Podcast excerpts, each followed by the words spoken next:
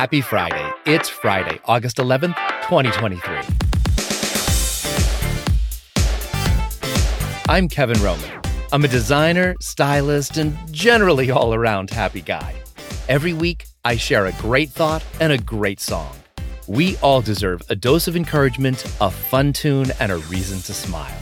This is Happy Friday.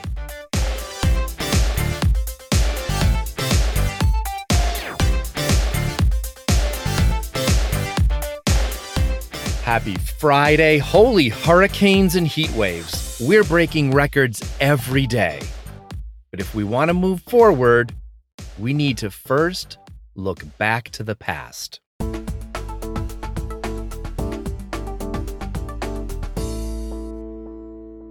Isn't she pretty in pink?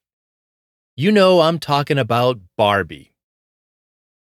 Lately, the world's been blanketed in those nostalgic tones of magenta and fuchsia. Growing up, Barbie wasn't very big in our religious dream house. She represented plastic perfection, and to us, that meant the type of worldly woman more concerned with what's on the outside. If you catch the high heeled, bullet breasted drift.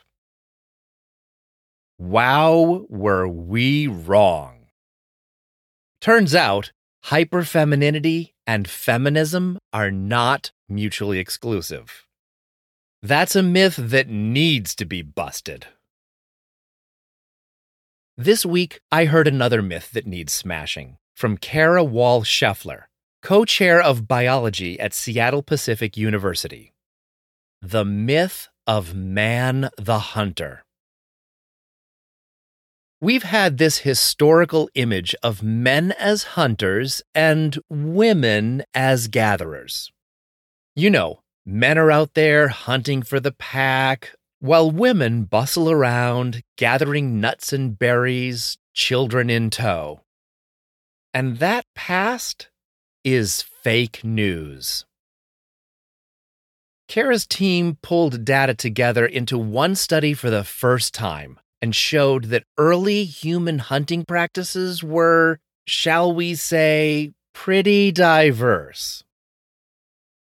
In the 63 societies they studied, the majority, nearly 80%, had women hunting regularly. And in groups where hunting was priority one, women participated 100%.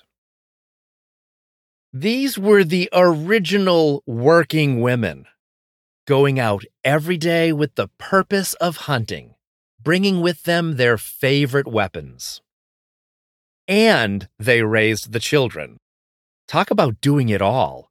This is my role model.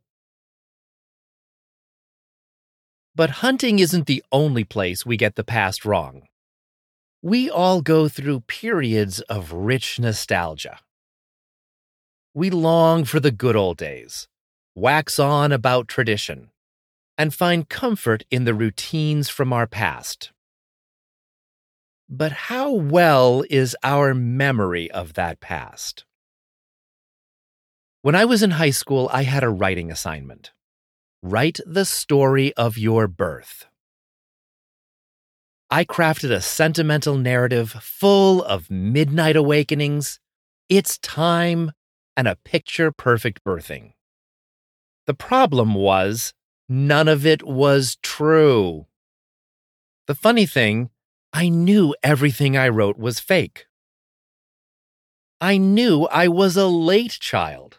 I knew everyone wondered when in the world is he going to come. But even knowing that, putting pen to paper, it was easier to craft a totally fictitious story. Imagine what our brains do when the details of history aren't even that clear. Understand that I was in college before I realized, according to the calendar, I was born in less than eight months. Who's the late baby now? A fact acknowledged by everyone except those closest to the story. Fabrications seem to run in the family. What else do we misremember? It's easy to lose track when everything seems to be changing. Climate, well, we covered that last week. Definitely worse. Crime is another one people love to talk about. We need to be tough on crime. Crime is on the rise. So I looked into crime rates over the last 40 years. Violent crimes, down. Property crimes, down. Murder, robbery, aggravated assault, down. Burglary, larceny, vehicle theft, all down. One category went up rape. That's not just a crime problem, that's a man problem.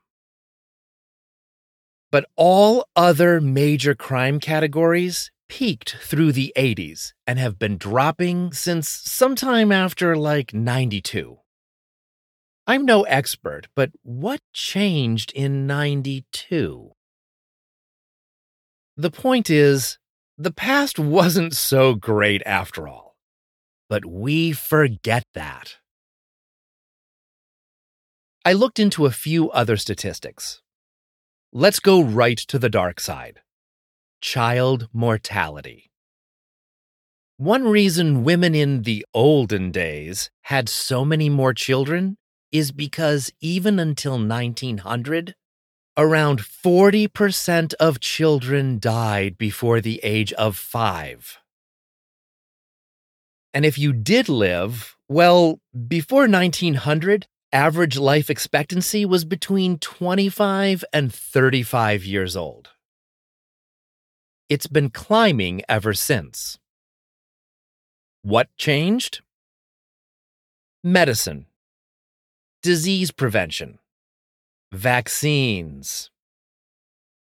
We learned that to improve ourselves, to improve the world, you can't stand still in the past. Remembering things better than they were, maybe that's a coping mechanism. But the real skill our past teaches us is being open to change. From our early days of hunting and gathering, it's the skill of flexibility that helped us survive. I think Cara Wall Scheffler says it best when she tells us being flexible is your evolved purpose in life.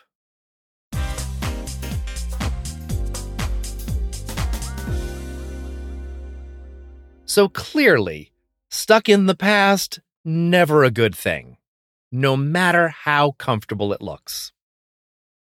That gets even tougher when it comes to love. Oh, how love messes with your mind. I want you. I need you. But if love traps you and holds you back from your true purpose, yeah, it's probably not love.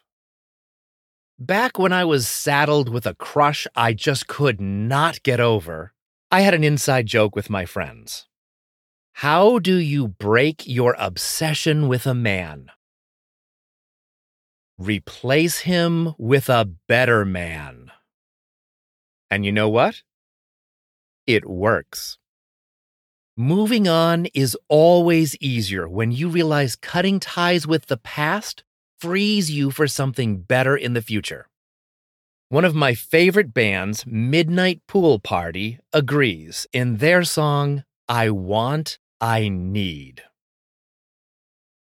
I hope you like it. Every week, find a link to Friday's song in the show notes in your podcast app and online at the website happyfriday.fm. And remember, being flexible is your evolved purpose in life. Thanks so much for listening. Now, if you're still stuck in the past because it's better than what you've got now, next week we'll talk about how important the present is. Stay tuned. Connect with me online and on Instagram at happyfriday.fm. Now go have a happy Friday.